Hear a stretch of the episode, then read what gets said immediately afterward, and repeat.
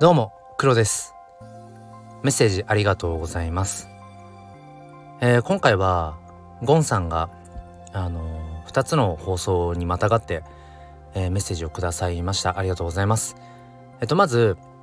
183回目の忘れたあの日があるからこそという配信で、えー、僕はその人間っていうのはもともと忘れるっていう機能がうーん備わっていて、うん、これっていうのはやっぱり生きていくために、うん、必要なもの。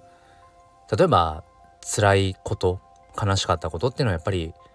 全部覚えてると生きてはいけないし前にね向いていけないからやっぱり忘れるっていうことがあることでうん救われてるところもある。でも一方で楽しかった思い出も一緒にこう忘れてしまうってことも少なくないよなって。でも忘れてしまっても、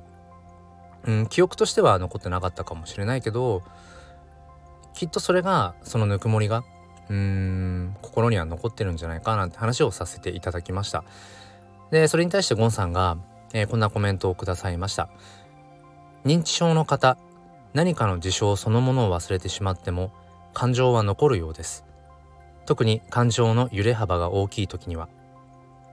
できれば楽しいな。ワクワクするなって感情が起こるような関わりができるといいなと思っています。ということでコメントありがとうございます。あのやっぱりその記憶っていうものと、うん、感情っていうものはなんかやっぱりこう似て非なるものなんだろうななんてことをすごく考えさせられました。あのーちょっとねあのそれにまつわるエピソードがあって僕自身の、うん、話なんですけれども、えー、大学生の時に教員免許を取るために、えー、5日間介護施設に、あのまあ、体験で行きました。でその時に多分一番重い患者さんっていうのかな。もう全て介護しないとうんそもそも生活ができない。でその時に僕は初めて目が合っているのにその人の視線を感じないっていうことを体験しました。目は合ってるはずなんだけどなんかこちらに心が向いてないな。視線を感じないなって。うーん。なんかだんだんだんだん時間を重ねるごとにその要介護のねおばあちゃんと接している時間がこれ何なんだろうな。すごくこう時間だけが過ぎていってでも2人の間に関係性ってものが築けない。うん。本当に無力だななんてことを思いました。でただとある日うんなんか多目的ルームみたいなところに、えー、看護師さんとそのおばあちゃんと僕と行ってうんで何しようかなって言った時に、まあ、ピアノがたまたま置いてあったんですね。でまあじゃあちょっと一曲弾きますっていうことでうん、まあ、ある曲を弾いたんですけれども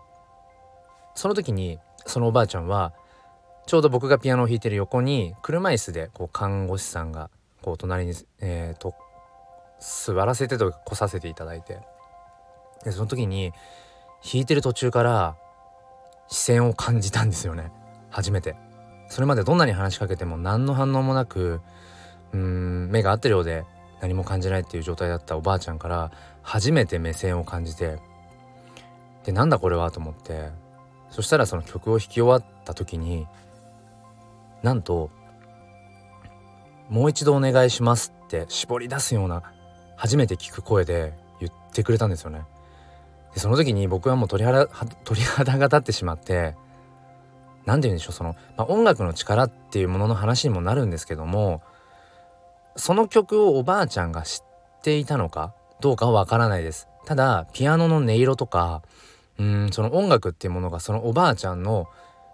記憶としてあるのかどうかわからないけれどもゴンさんが本当におっしゃるようなその感情の揺れ幅っていうものに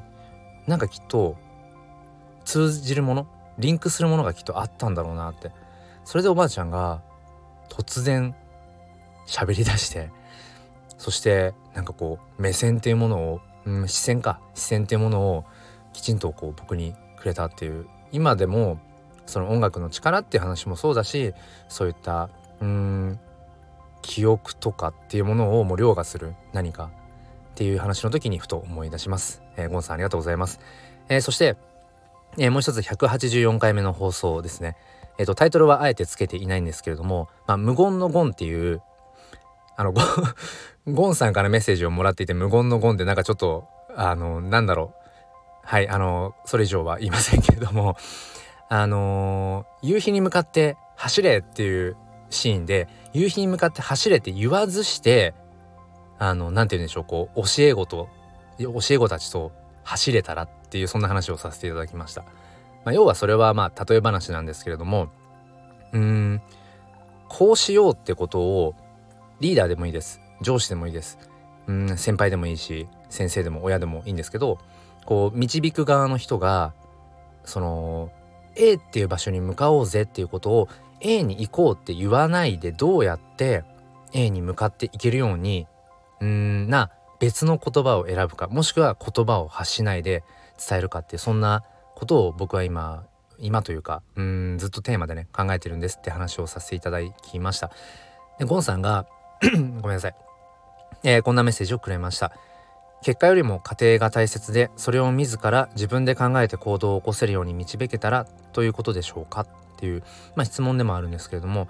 まあ、まさにゴンさんが言ってくださってるようにうんまあ結果が全てっていうねこの世界の中でそういううんこともあるかもしれない。確かにね。結果を出さなければ結局意味がないっていう捉え方もあるかもしれないけれど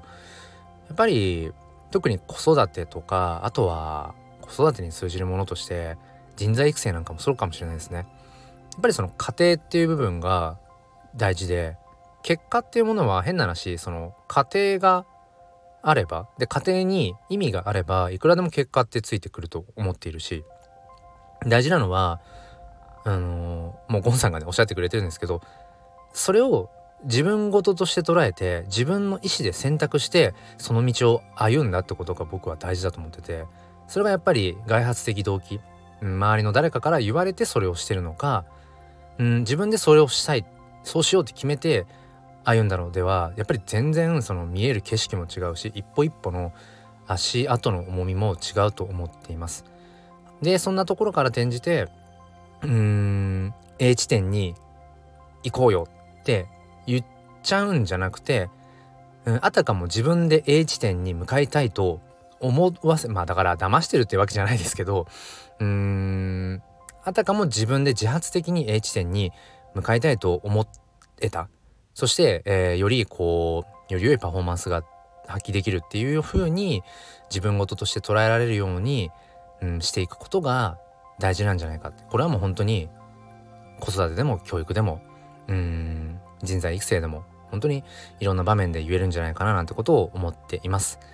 えー、ということで、えー、ゴンさん今回ね、えー、メッセージありがとうございます。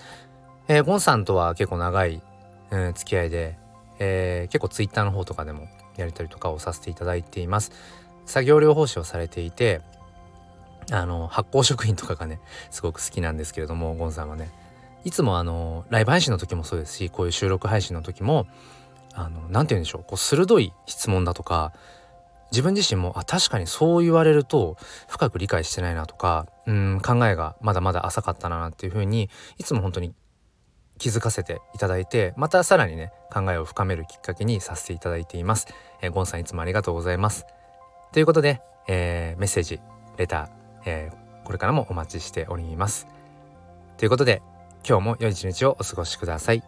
ではまた。